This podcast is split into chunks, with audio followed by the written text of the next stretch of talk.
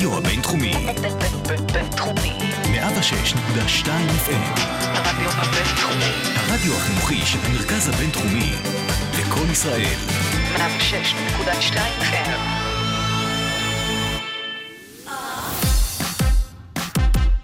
Sugar Spice, המתכון לשבוע טוב, עם רוני פורט ושי קלוט.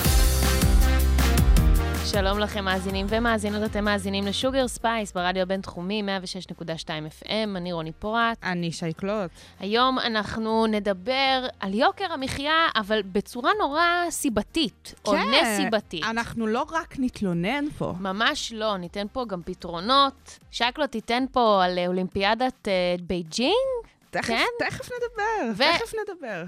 פינת trash מהממת ומיוחדת במיוחד. ככה את אה, כבר מפרגנת? כן. עוד לפני שהתחלנו בכלל? נכון. בסדר גמור, אני איתך. טוב, אז אה, אני יכולה לספר כן. שאני כרגע נמצאת אה, באוברדוז מאוד מאוד קיצוני של פלפלים בבית. שזה אומר, כשאת אומרת פלפלים, מה לדמיין בראש? which kind? הירק, אוקיי, לא התבלין. לא התבלין. או איזה אני- אה, צ'ומה או משהו כזה, ממש אה, פלפל גם בפלפל. כן, אך גם פלפל חריף. מה קרה? כל האינסטגרם שלי מלא במטבוחות, סבבה? כל מיני מתכוני מטבוחה, והיא אומרת, כן, המטבוחה שלי הכי טעימה, המטבוחה של אימא שלי הכי טעימה.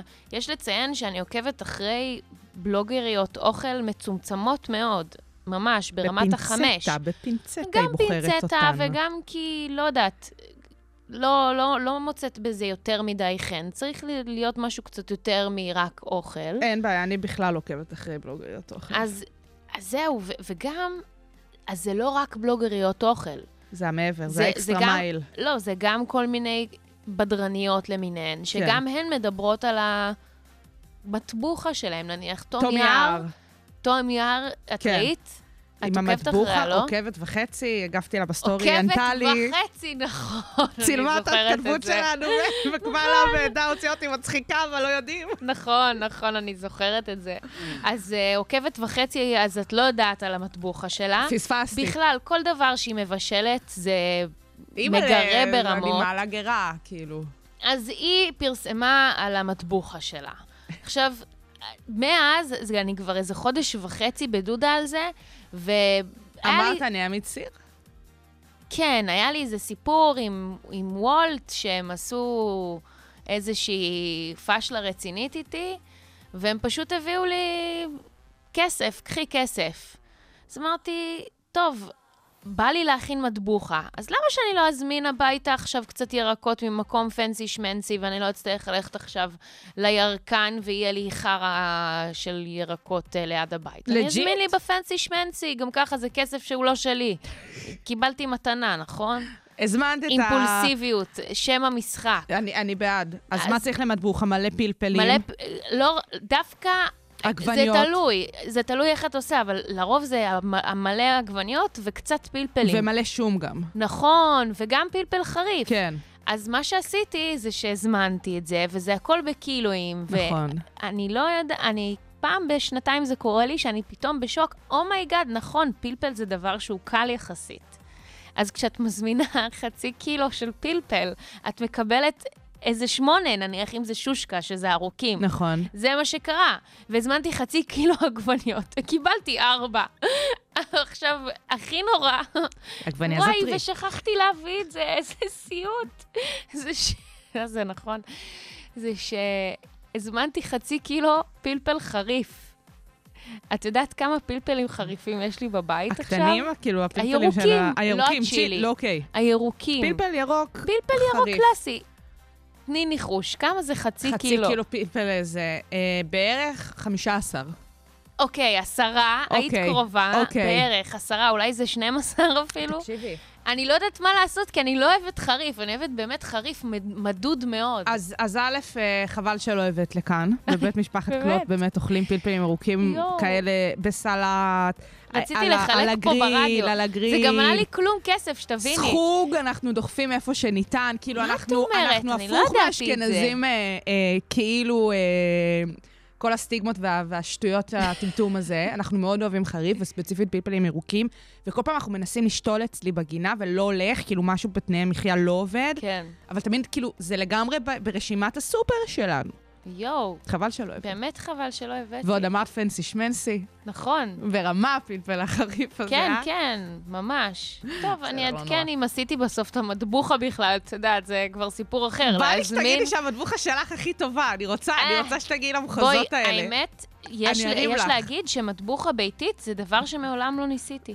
מה הבעיה? רק תעשייתי. אה, לא, אני... לא, אצל אנשים אחרים. אכלתי מספר אה, פעמים מטבוחה ביתית, לא שאני בישלתי. אה, יש את, אה, יש את כנרת, שאימא שלה עושה מטבוחה מסורתית טוניסאית, וענבל חברתי, שעושה מטבוחה שכשהייתי חולה אני הזמנתי והיא עדיין לא הביאה לי, אז ענבל זה רשום.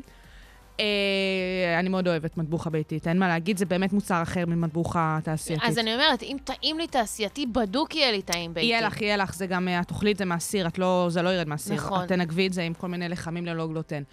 אה, בסדר, אנחנו נעבור לשמוע את אה, לינה זקס. כן, בואי That's נתחיל. what I want. טוב, יוקר המחיה, אה, באמת זה משהו שעלה מאוד לכותרות בשבועות האחרונים, וזה תוקף אותנו מכל כיוון, ואנחנו תכף נפרוט ספציפית את התחום שאנחנו מדברות עליו היום, אבל מן הסתם, כמובן שהדבר הכי אקוטי שיש עכשיו זה עניין מחירי הדיור, הדיור שעוד פעם אה, מרקיע שחקים, כן. כן. ואפרופו, אם אנחנו מחברות דברים למחאות קודמות, אנחנו גם נרחיב באמת על התחום הזה, אז אם אנחנו לוקחות את אה, 2011 כאיזושהי נקודה של תחילת הדיון, שתפיסתית הכל אה, אה, מתחיל בו, את יודעת, ברגע שחושבים על אה, יוקר המחיה ברמה של דיור, אתה מיד נזרק לשם. תקשיבי, הרי. אה, מחירי הדיור עלו ביותר מ-100 כאילו, משהו מטורף, אין, אין לי שגם כוח. שם הייתה קפיצה מוגזמת. אז, מוגזמת, אה, אז מוגזמת. אם אנחנו משווים את מה שהם, אה, זה, זה היה בערך 150 אחוז. מטורף, אז אנחנו באמת, אה, הכל נורא יקר, ובאמת אה, אה, בשבוע האחרון הנושא הזה עלה בעיקר לכותרות סביב אה, יוקר המחיה בהקשר של אה, סלי הצריכה שלנו, בסופרים, ברשתות המזון, בהקשר של אה, אוסם. אה, ולא רק אוסם, מה שקרה זה שבאמת שתיים וחצי חברות ישראליות הודיעו שהן עומדות להעלות מחירים כן, בשבועיים זה עוד האחרונים. התחיל לפני אוסם. אוסם הייתה בערך ה... לא האחרונה, לא. אבל, אבל כן, כן. בשלב מאוחר יותר היא יחסית, הצטרפה לגמרי, לחגיגה. ובאמת יש אה, כל מיני חברות יבוא שאנחנו פחות מכירים. אוסם זה באמת חברה שכולנו מכירים, אז היה יותר קל אה, להצביע עליה. עכשיו, ברגע שהעלו מחירים, הציבור בישראל כמרקחה, די מהר הטריגר, אה, אה, זה עשה לנו משהו. ויש לזה סיבה, לא סתם כשחברה אחת מעלה מחירים, או שתיים, שלוש חברות מעלות מחירים, אנחנו ישר ברגליים האחור, האחוריות, כי לצורך העניין, בחו"ל כשדברים כאלה קורים, זה לא מה שיקפיץ את הציבור. אה, דברים קצת יותר רחבים יקפיצו. אבל למה כאן כששלוש חברות מעלות מחירים זה באמת משפיע? מהסיבה הפשוטה שאותן שלוש חברות שולטות באותו שוק. אה, בישראל יש לנו כאן אה, מצב בעייתי מאוד של מונופולים. אה, שמה זה בכלל מונופול? זה מונח כלכלי המגדיר אה, בעלות או שליטה בלעדית של גורם מסוים בתחום חיים כלשהו, או בחלק גדול של אותו תחום, אה, או של מספר מצומצם של חברות, ואז זה לא מונופול, זה דואופול או אה, אה, קרטל מסוים. אה, עכשיו, שתחרותיות פה היא לא כזו גבוהה, הם זה, לא זה מתאמצים. הפוך מתחרותיות. זאת אומרת שיש לנו משק ריכוזי. שמשק ריכוזי אה, זה מידה בה נתח השוק נמצא בידיים מועטות. אה, כי זה באמת שוק לא תחרותי, אנחנו נמצאים בשוק ריכוזי כאן בישראל. עכשיו, באמת יש כאן קבוצה קטנה של חברות, של משפחות, שמחזיקות את כל המשק אה, ומחזיקות את הציבור הישראלי, מה שנקרא, בביצים. אה, ואותן חברות יכולות להרשות לעצמן פשוט להעלות מחירים, לקום בבוקר ולהעלות מחירים, והן יעשו את זה כי באמת פשוט ככה בא להם. כמו שאנחנו הולכות לאנשי מקצוע, מזמינות אינסטלטור והוא מעלה מחירים כי הוא יכול, זה בסדר, אין בעיה בעל, בעליית מחירים. הן רוצות אה, להרוויח יותר, הן רוצות לחלק יותר דיבידנדים למשקיעים שלהם, לבעלי המניות. כאילו, שוק חופשי. בדיוק, זה שוק חופשי, זה לא, זאת לא הבעיה. אבל זה באמת, באמת משפיע עלינו. וקצת שנבין עד כמה באמת השוק כאן ריכוזי, יש לנו חמש חברות שמחזיקות ב-40% משוק המזון והמשקאות בישראל. הן שולטות במשק בסופו של דבר, והתחום הזה של משקאות ומזון מגלגל 132 מיליארד שקלים בשנה. זה מספר שאי אפשר בכלל לתאר. מטורף. כשאנחנו חושבות על התחום הזה, על השוק הזה, זה מהווה 18.5 אחוז מההוצאה של כל משפחה בישראל בממוצע. מן הסתם יש משפחות שזה מהווה קצת יותר. אנחנו באמת תופסות שזה 20 אחוז, חמישית, מהסל שלנו, של כל אחד מאיתנו, וכשמישהי מהחברות האלה באה ומעלה מחירים, זה פשוט משפיע, משפיע רוחבית על כל אחת ואחד מאיתנו בישראל. הריכוזיות רק הולכת ומחמירה כשמסתכלים על מוצרים ספציפיים. שוק החלב, יש לנו רק שלוש חברות ששולטות בשוק. תחליפי חלב אם, אוקיי? שלוש חברות שמחזיקות ב-99% מהשוק. מדובר על מוצרי צריכה בסיסי, זאת אומרת שכשאת רוצה לחפש חלופה אחרת למשהו שהתייקר, אין לך לאן לפנות. כי נכון. אם מישהו יתייקר, הסיכוי שגם חבר שלו ייקר את המוצר הזה היא כמעט 100%. כולם מייקרים את זה בבת אחת. לא, אף אחד לא משווק את עצמו כאוכל לואו-קוסט. ממש. אף, אין כזה דבר.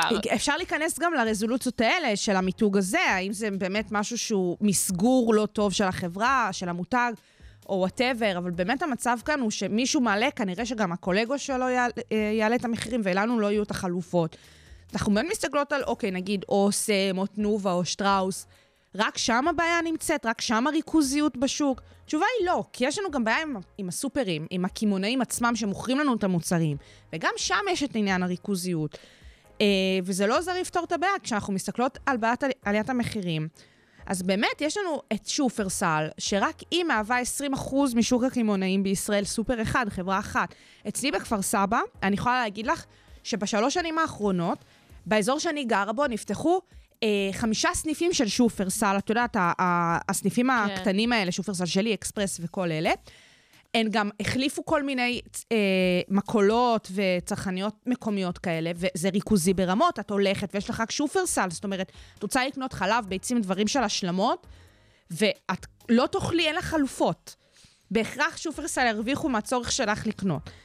אה, אז באמת השוק בישראל מאוד ריכוזי, ועליית המחירים כאן מאוד משפיעה, וכשאנחנו מסתכלים על, על אה, אה, עלייה של המחירים, ובאמת על היוקר המחיה כאן ביחס לשאר העולם, זה יותר, אה, יותר מ-31 אחוז יקר כאן ממדינות ה-OECD. יותר מ-50 אחוז ממדינות אירופה. אם את מסתכלת על שוקי, אה, שווקי המזון, חלב וביצים וגבינה, יותר יקר כאן ממדינות אירופה ב-79 אחוז. 79 כן, אחוז. כן, לחם וחיטה, לא- 54 אחוז. בשר, 43 אחוז, דגים, 24 אחוז. אני לא יודעת, כאילו, זה מספרים שאני מסתכלת עליהם, ו- ועובר בי באמת, כאילו, הגוף שלי לא כיף לו. לא, לא. כיף לי בגוף. אז מה אפשר לעשות? תראי, החברות האלה מאשימות את ההתייקרות בכל הסיפור הזה של משבר האנרגיה ומשבר השינוע הגדול שיש עכשיו בגלל הקורונה והכול.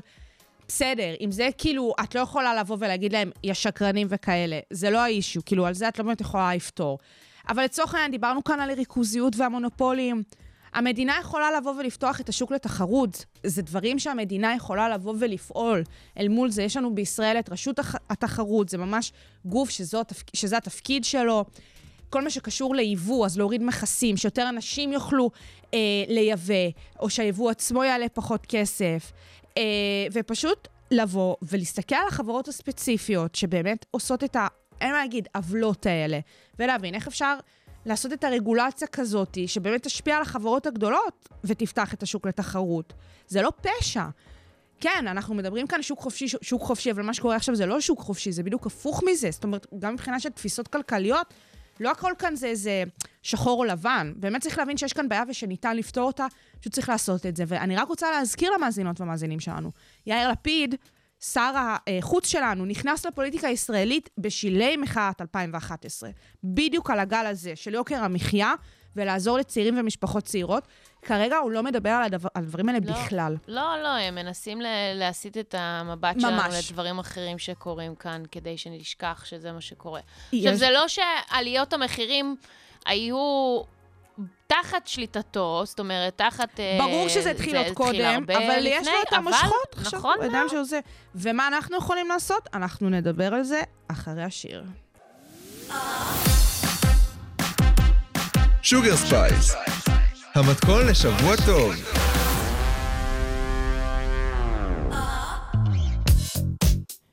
אז מה אפשר לעשות בהקשר של כל מה שדיברנו עכשיו? אני רוצה לספר לכם מה קורה פה מאחורי הקלעים בזמן שניגענו את השיר.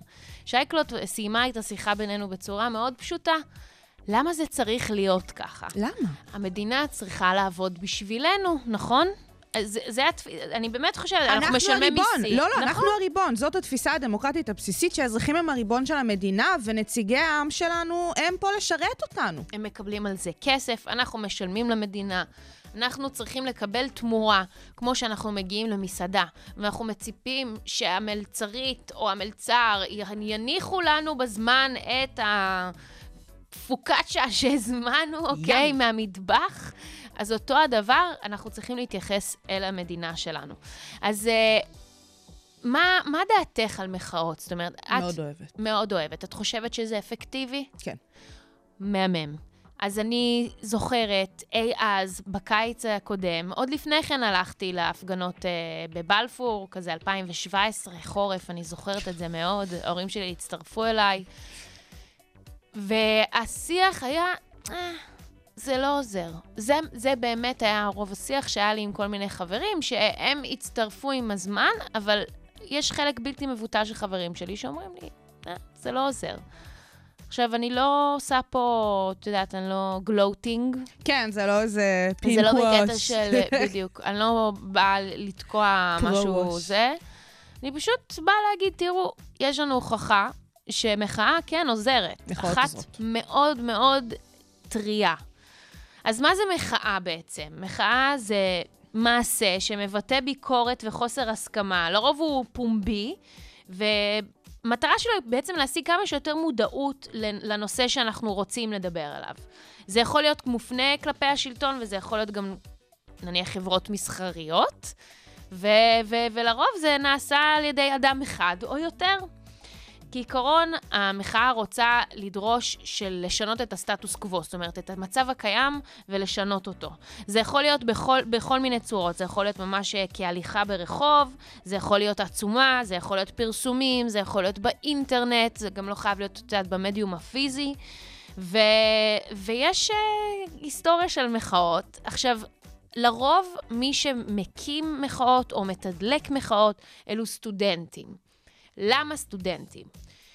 כי קודם כל אלו אנשים שלרוב עוסקים ב- באינטלקט, אוקיי? בפילוסופיה של דברים, אה, עוסקים ב...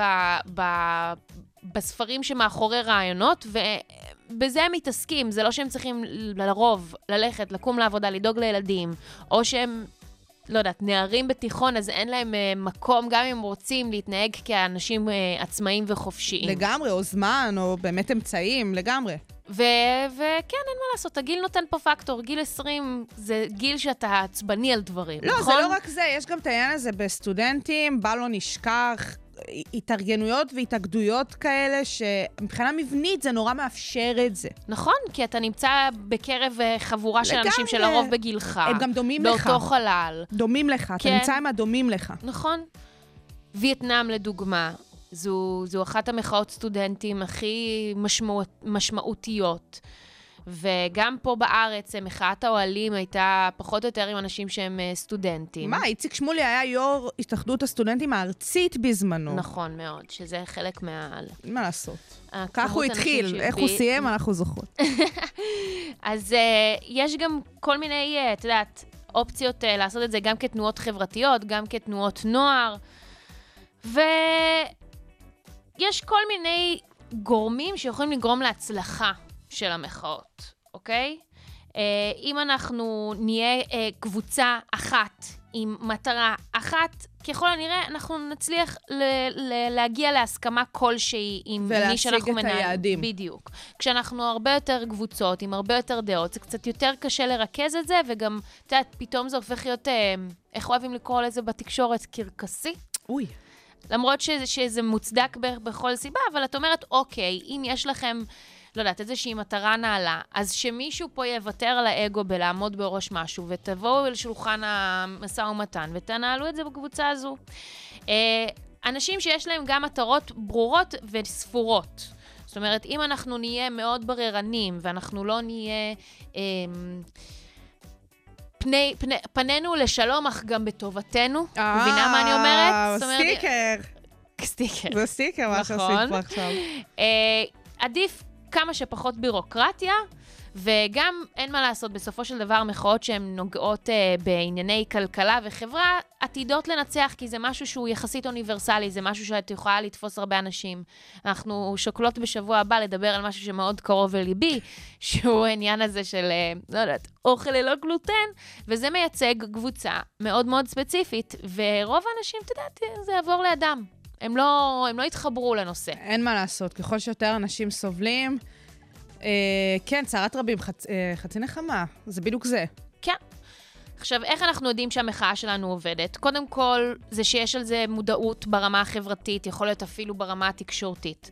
הדבר השני הוא שיש ממש מעורבות של גורמים פוליטיים, את יודעת, כל מיני כאלה חברים שמגיעים מעונבים. כן, אנחנו נעזור. בדיוק. והדבר השלישי הוא אשכרה התוצאות. עכשיו, הרבה אנשים חושבים שמחאת יוקר המחיה, שזה התחיל בקוטג' ואז עבר לאוהלים, וכל התקופה הסוערת הזו במדינת ישראל, נחלה כישלון. יש איזה ויכוח עד היום. נכון. בתור סטודנטית, באמת, היה לנו לפחות שניים וחצי קורסים שנגענו במחאה הזאת, שעמדה שם השאלה, האם המחאה הזאת הצליחה. הסטודנטים היו לא חד משמעיים, וגם מבחינה אקדמית לנסות להעביר את זה, זה היה לא פשוט, כי... אה, אה, אפרופו אין נוסחה להאם מחאה עובדת באמת, אלא אם כן באמת משיגים את, המטרה, אז את יכולה להגיד בצורה של אה, קונצנזוס, הצליח. אבל לא רק לפי זה אפשר אה, אה, אה, לא רק זה, אבל לנחש. לפי כן. אפילו שלושת הקטגוריות שנתתי כרגע, כן, הייתה לזה מודעות אה, חברתית ותקשורתית, התערבו בזה גורמים פוליטיים, ואז גם נעשו שינויים. לגמרי. ועדת טרכ... טרכטנברג הוקמה בעקבות המחאה. להגיד שזה ריצוי של הממשלה את המחאה הזו, את העם, נניח. אבל כן, לפי מה שנאמר לנו, בסדר?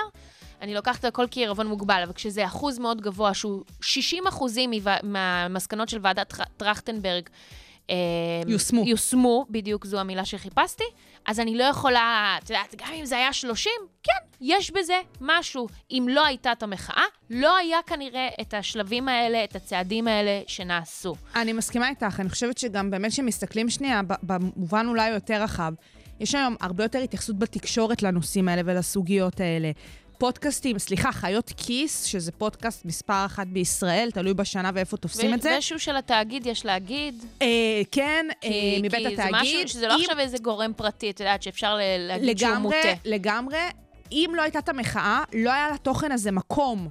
לא היה לתוכן הזה נכון. מקום. הדבר, המחאה הזאת העלתה את המודעות לנושאים הכלכליים כנושאים שצריכים לעמוד במרכז סדר היום הציבורי. עכשיו, אם אנחנו, אוקיי, אם אנחנו לא רוצים לצאת למחאה פיזית, סבבה, היו כל מיני אנשים שגם בתקופה של בלפור אמרו, איך אתם מעזים לצאת כשיש קורונה ואת כל הדבר הזה, לא נכון, משנה שלא כי קרה אה, שם. אין מה לעשות, זה לא. היה איזשהו פחד. זה... זה, אז אנחנו חיים ברשתות הרי. יש לנו לגמרי גישה למקומות האלה. גם עכשיו, כל הסיפור הזה מול החברות שהראו, שהעלו את המחירים, זה התחיל באינטרנט, אה, ברשתות החברתיות. אנחנו לגמרי יכולים לעשות את זה.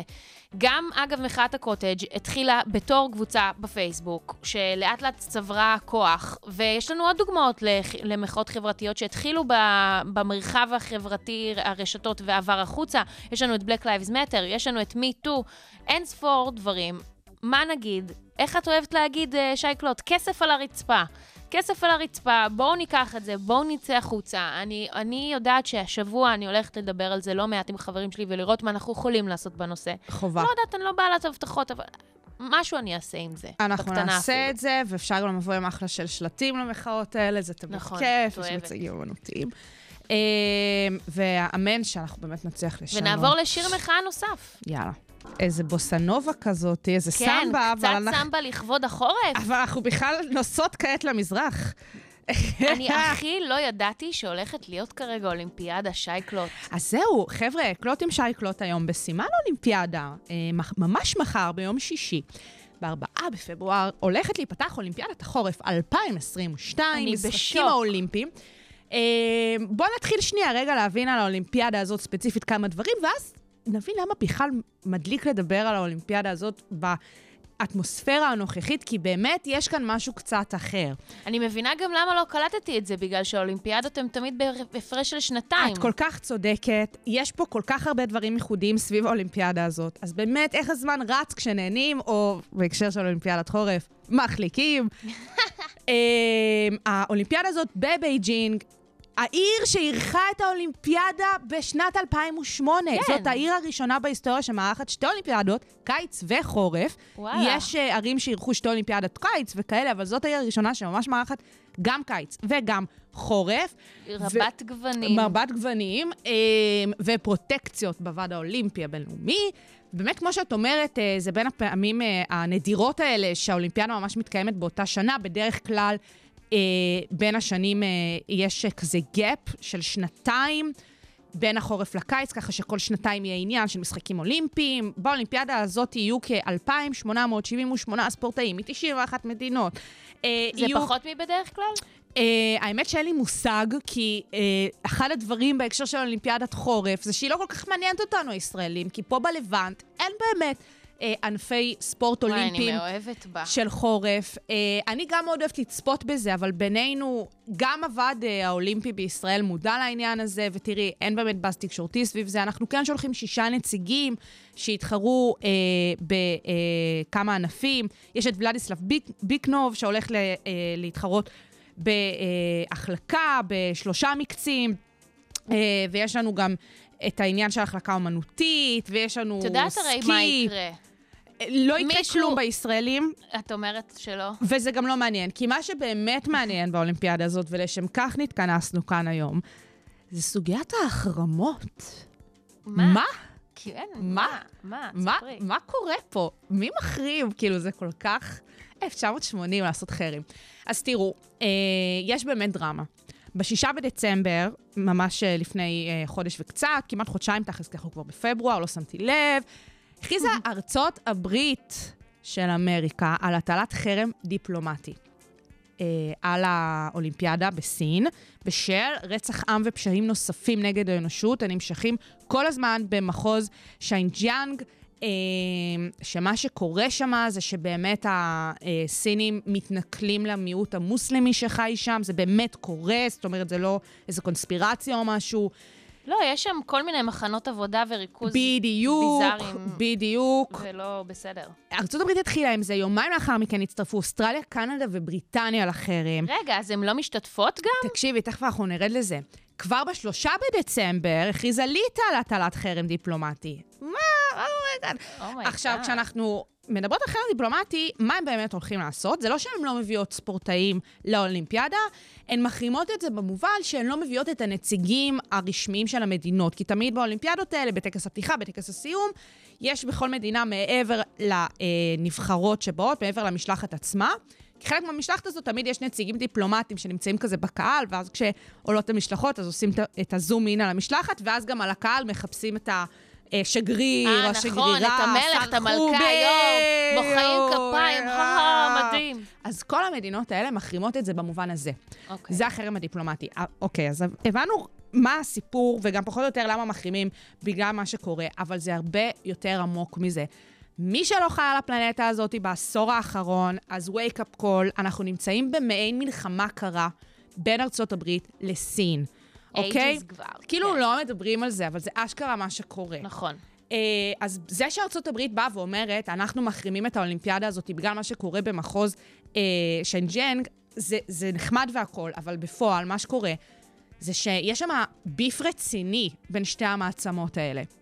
אה, ההתעצמות של סין על רקע באמת פיתוחים טכנולוגיים, וזה שמלא שווקים עברו לייצר אצלה, אין מה לעשות, הם מרוויחים עם הדברים האלה מיליארדי וטריליוני דולרים כל שנה. ארה"ב רואה את זה והיא מאוד מאוד חוששת, וזה נורא נורא יכול לפגוע בביטחון הלאומי. עכשיו, מה הקטע? למה הם עושים את החרם הזה בכלל? למה מבחינתם זה משהו שאפשר לעשות? אז, או, או, או לא עושים שימושים, לצורך העניין, בכלים של מלחמה, את יודעת, של לבוא עם הצבא ולהפציץ את סין, או לא, וואטאבר. כי זה הרבה יותר מורכב מזה הרי. מעבר לא... לזה שזה מורכב, הם כן עושים שימוש במה שנקרא כלי של עוצמה רכה. בספרות זה נקרא soft power. אה, אז אה, מה שקורה שם זה שסופט פאוור זה מושג שלקוח מחקר היחסים הבינלאומיים, מי שביטא וטבע את המושג הזה פעם ראשונה היה ג'וזף ניי, אה, באמת אה, אחד מהוגי הדעות אה, הגדולים ביותר בתחום הזה. שהסיפור של עוצמה רכה, מה הוא אומר? מתייחס למצב בו מדינה במערכת הבינלאומית משפיעה על מדינה אחרת בצורה לא כוחנית. בעזרת כך משיגה יעדים שונים במדיניות החוץ שלה. כמו שאת יודעת, כמו החרם שהיה על קובה, בדיוק, איראן. גם על קובה, גם על איראן. אה, במז- בזמן מלחמת, אה, במלחמה. הקרה, במלחמה הקרה בין ארה"ב ל- לרוסיה, שהתחילה לאחר אה, סוף מלחמת העולם השנייה ונמשכה תחילת שנות ה-90, זה כל מה שהיה שם. המתח המיני וגם הזה. הת, גם התחמשות, גם התחמשות קצת, אה, והכל, זה, אבל כן. הרבה דברים היו קצת שם. כבשו. לצורך העניין, אנחנו ממש יכולות לראות את הדוגמה המובהקת של אולימפיאדת מוסקבה מ-1980, כי אז אה, מוושינגטון באו ואמרו, אנחנו מחרימים את האולימפיאדה הזאת, כי בזמנו הסובייטים פלשו לאפגניסטן, מה שלאחר מכן באמת הוביל גם ל-9-11 ולדאעש. כל הסיפור הזה באמת הפך לדבר הרבה יותר גדול, לכדור שלג בהקשרים של אה, אולימפיאדת חורף, לכדור שלג שרק הלך גדל ובאמת התרסק לנו בפנים. אה, אז באמת, כבר אז ב-1980 הייתה החרמה, 64 מדינות שהוזמנו להשתתף באולימפיאדה לא השתתפו, זאת אומרת, זה ברמה שלא שלחו משלחות, ישראל הייתה אחת מהן. אה, זה היה חתיכת דבר, דמיינו אולימפיאדה שפשוט אה, חצי מהמשתתפים בכלל לא מגיעים, משהו באמת אבסורדי.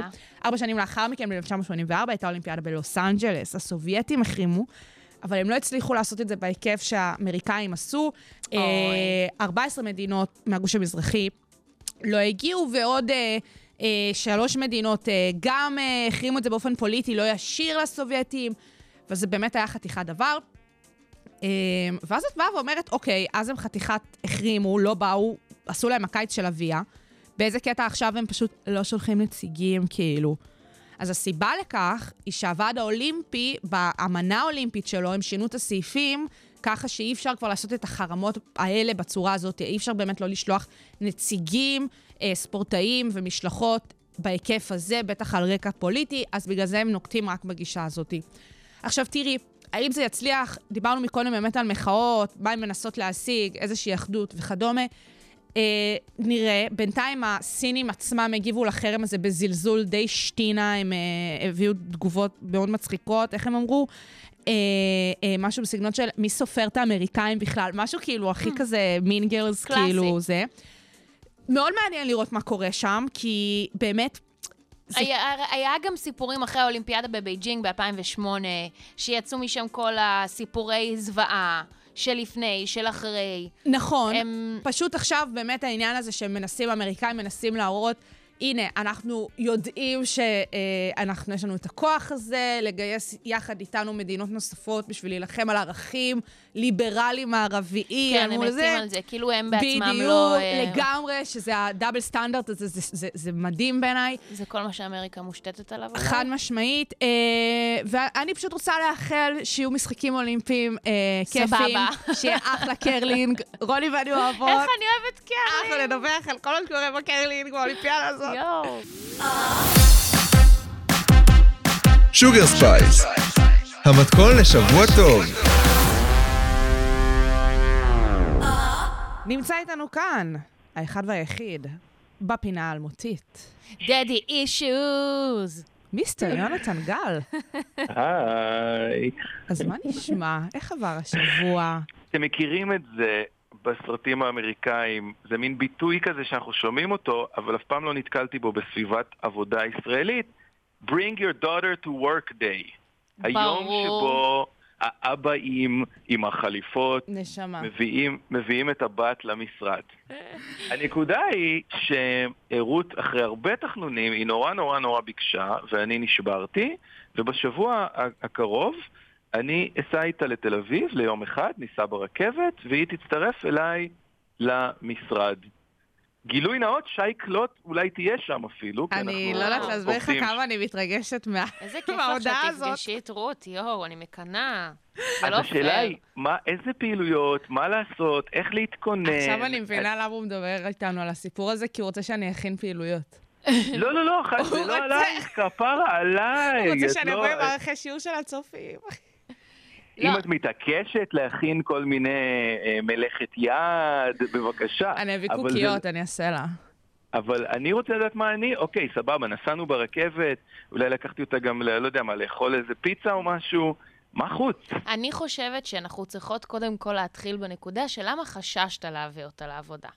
אוקיי, הבנתי לאן את ואז הולכת. אולי נתחיל, אה, אתה יודע, לשים איזה שהם אה, תמרורי אזהרה. לא, לכאן אתה יכול ללכת, לשם כן. לא. אז זה, מאיפה זה מגיע? שתי סיבות עיקריות, אחד זה שאני לא אוכל לעבוד ואצטרך ל- לטפל בה כל היום, שהאמת היא שהיא דווקא מאוד אוהבת לתפעל את עצמה, זה פחות מדאיג. מעולה. הדבר השני זה, סביב, זה הסביבה שסביבנו, לא כולם אה, כיפים וזורמים כמו שייקלוט. פתאום כאילו אנשים במשרד, מה, מה זה הילדה הזאת פה, כאילו, מה זה צריך להיות? קרה לי פעם, יכול להיות שאני בטראומה מהבן, כפרה עליו, כי פעם הבאתי אותו למערכת אה, תוכנית טלוויזיה שבה עבדתי, והוא גם לכלך את הקירות במשרד של איש טלוויזיה מאוד מפורסם, וגם ירק על מפיקה. אני לא לגמרי הבנתי איך זה קרה, אבל היא אומרת שהוא ירק עליה. בקיצור, לא יודע, אני קצת, אני, בגלל זה אני אני די חושב בטוחה שאני- שהגיעה לה, כאילו מלכתחילה כן, אני תופסת את נשמע- הצד שלו. כן. חד משמעית. תראה, אני, פעם, יש לי חוויה שאני באתי עם אבא שלי לעבודה, כן, איפה? אוקיי. אה, באחת מהקליניקות מרפאות. שהוא עבד בהן, ואני זוכרת את זה עד היום, כי היה לו, היה לו Palm. אתם זוכרים? אפרופו וואי, האייפוד טאץ'. Palm, כן, היה לו Palm, אי אז, בסוף ה nineties, כן. ממש וואו. כאילו זה. ואני שיחקתי סוליטר, אפרופו, שאלת אותה, זה ממש כאילו מה לעשות באייפוד עם רות, כן. ככה אני גדלתי, כזה. כן. ושיחקתי בסוליטר, ופשוט שברתי את ה Palm. הוא... אוי, בום טראח, נשבר ה Palm וזה. עכשיו, אם היום לתקן כזה מסך של אה, אייפון ו whatever עולה, לא יודעת מה, כמה מאות שקלים בודדו, בודדים וזה, זה היה כאילו, וואו, איזו דרמה, מה הלך שם? הרסתי לאבא כן. שלי את השבוע, כאילו, או משהו כזה. לשלוח, לשלוח את זה לדרום קוריאה. זה היה מטורף. כאילו, ועד היום אני זוכרת כמה שמחתי לבוא איתו וכמה... כאילו, זה היה יום מצולק כזה, כי עשיתי יותר נזק מתועלת כזה. אז דווקא נשמע... רגע, אצל דוקטור קלוט ראית, ראית חולים גם? כאילו, איך זה עבד? לא, הוא שם אותי במסדרון כזה, עם מלא דפים וכל מיני מוצרי רפואה שאפשר לתת לילדה, פלסטרים ו- ומזריקים בלי מחטים. ו- וכאלה, וכולם נורא התלהבו לראות את הבת של הדוקטור. זה, זה כנראה נתפס נורא פמיניסטי שהרופא מביא את הבת שלו או משהו כזה. אמ, שאתה יכול ללכת גם על הגישה הזאת, שאתה אבא מעורב, שזה עדיין נדיר בנוף שלנו. כן, זה, זה סבבה, אבל האמת היא שפתאום בא לי לקחת אותה אולי לאיזה מרפאה, אולי יהיה לה יותר כיף. היא, היא, מאוד, היא מאוד אוהבת להיות וטרינרית, להיות, לשים פלסטרים, לא, זה לא כאלה. עבד לאבא שלי? אני לא הלכתי בתלם.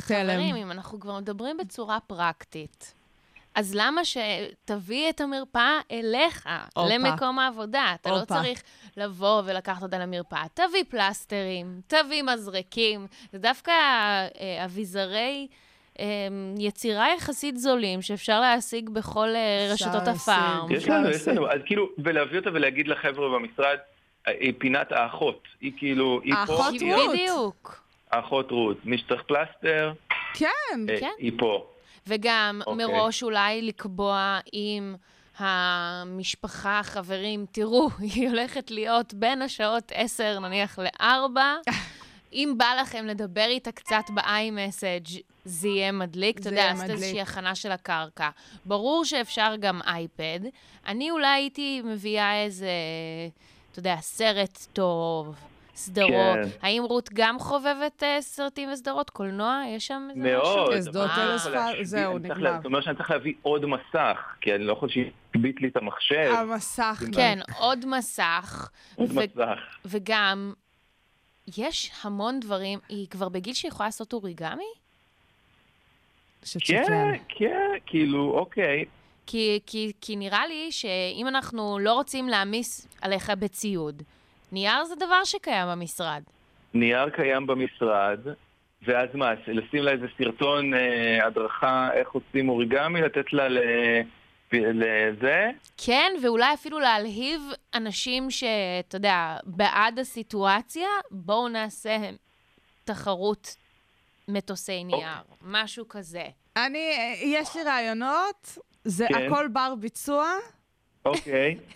נגיע לאולפן, נהיה יותר חכמים. אני מדמיין את שי קלוט נכנסת כאילו עם בלונים. לא בלונים. מיני- לא דברים. אחרים. אוקיי. מדהים. נראה לי ש...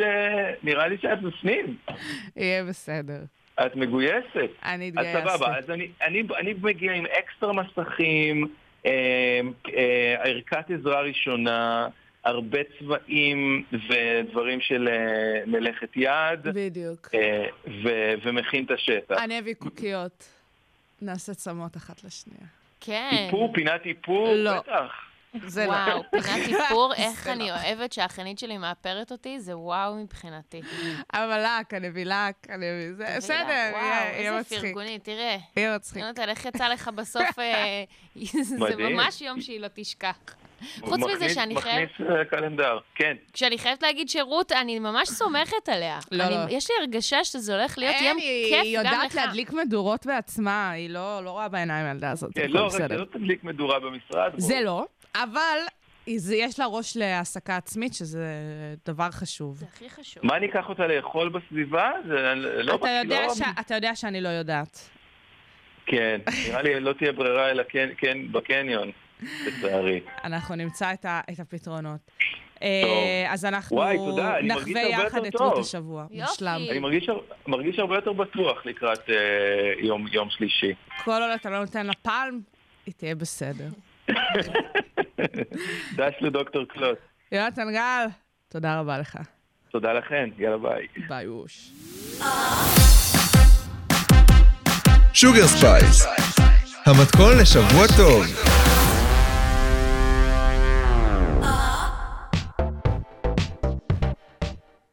fucking רירי. בואנה, מה קורה כאילו? אני כל כך שמחה בשבילה. ממש. באמת, זה לא עניין עכשיו אה, של, את יודעת, אה, להיכנס לרחם. היא באה, מספרת על משהו מרגש שקורה בחייה, משתפת, למה שלא נפרגן לה? זה לא רק זה, ישר כולם כזה, העולם. מה את נכנסת להיריון, תוציאי אלבומים וזה, בסדר, די, עברנו את השלב הזה יאללה. יחד עם בואו ריאנה. נוותר על החלום הזה שהיא תוציא עוד מוזיקה כרגע. זהו, זה לא רלוונטי. ש, שתעמיד צאצאים זה מספיק טוב לנו. ובאמת, אם אנחנו שנייה מבינות את הסיטואציה שריאנה נתונה בה, מדובר על אישה שעברה התעללות מצד בן זוג. זאת אישה שורדת אלימות בתוך זוגיות. זה כל כך לא מובן מאליו, באמת, זה נשמע כאילו עם כל ה... כאילו טרש והכול, ו- וזה אולי נשמע ציני. זה כל כך לא מובן מאליו שאישה שורדת אה, אלימות בתוך זוגיות.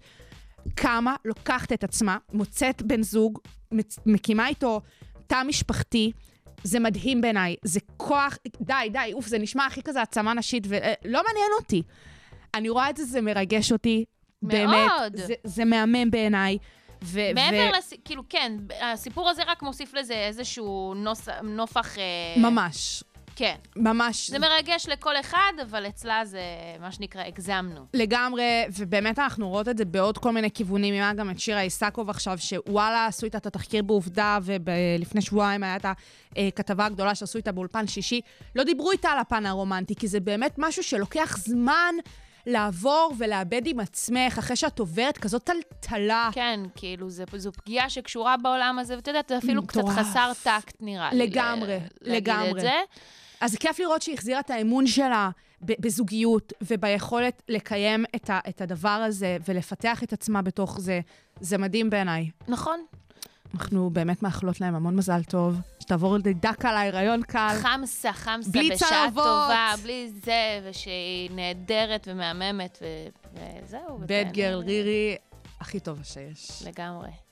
Sugar Spice, הגענו לסיומה של תוכנית נוספת. אז אה, תודה רבה שהאזנתם אה, ל Sugar Spice ב-106.2 FM רדיו הבינתחומי, אני רוני פורט. אני אש קלוט את התוכנית הזאת, תוכניות נוספות, אתם יותר ממוזמנים ומוזמנות להאזין באפליקציה של הרדיו הבינתחומי, באפליקציות, פודקאסטים נוספות. אה, אנחנו נהיה פה כמובן גם בשבוע הבא, שיהיה לכם אחלה של סופש. ריאנה, קחי אותנו לסופש הזה.